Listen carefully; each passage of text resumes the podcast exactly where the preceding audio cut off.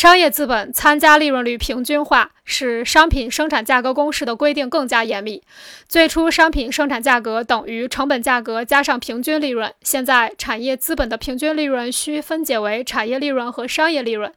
当然，商业资本和产业资本获得同等的利润率，也如不同产业部门的资本会获得同等的利润率一样，是对一种基本趋势而言的。因此，商品生产价格等于成本价格加产业利润加商业利润。平均利润率的公式也应该改为平均利润率等于剩余价值总额除以（括号）产业资本加商业资本（括号）。从现象上看，商业资本参与剩余价值的分配，降低了产业部门的平均利润率，似乎对产业资本不利。其实不然。如果没有独立的商业资本，生产企业就必须在流通领域中另外垫支一笔资本，其数量将比商业资本更大，也会导致更多利润下降。现在，由于有商业企业专门从事商业活动，减少了流通中的资本总量，因而提高了平均利润率。对生产企业也是有利的，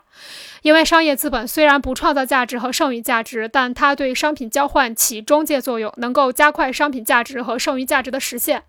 如果没有商业资本专门负责商品的买卖，产业资本就无法顺畅快速地实现自己的商品销售，甚至还要耗费更多资本和流通费用来推销商品，最后导致利润大幅降低。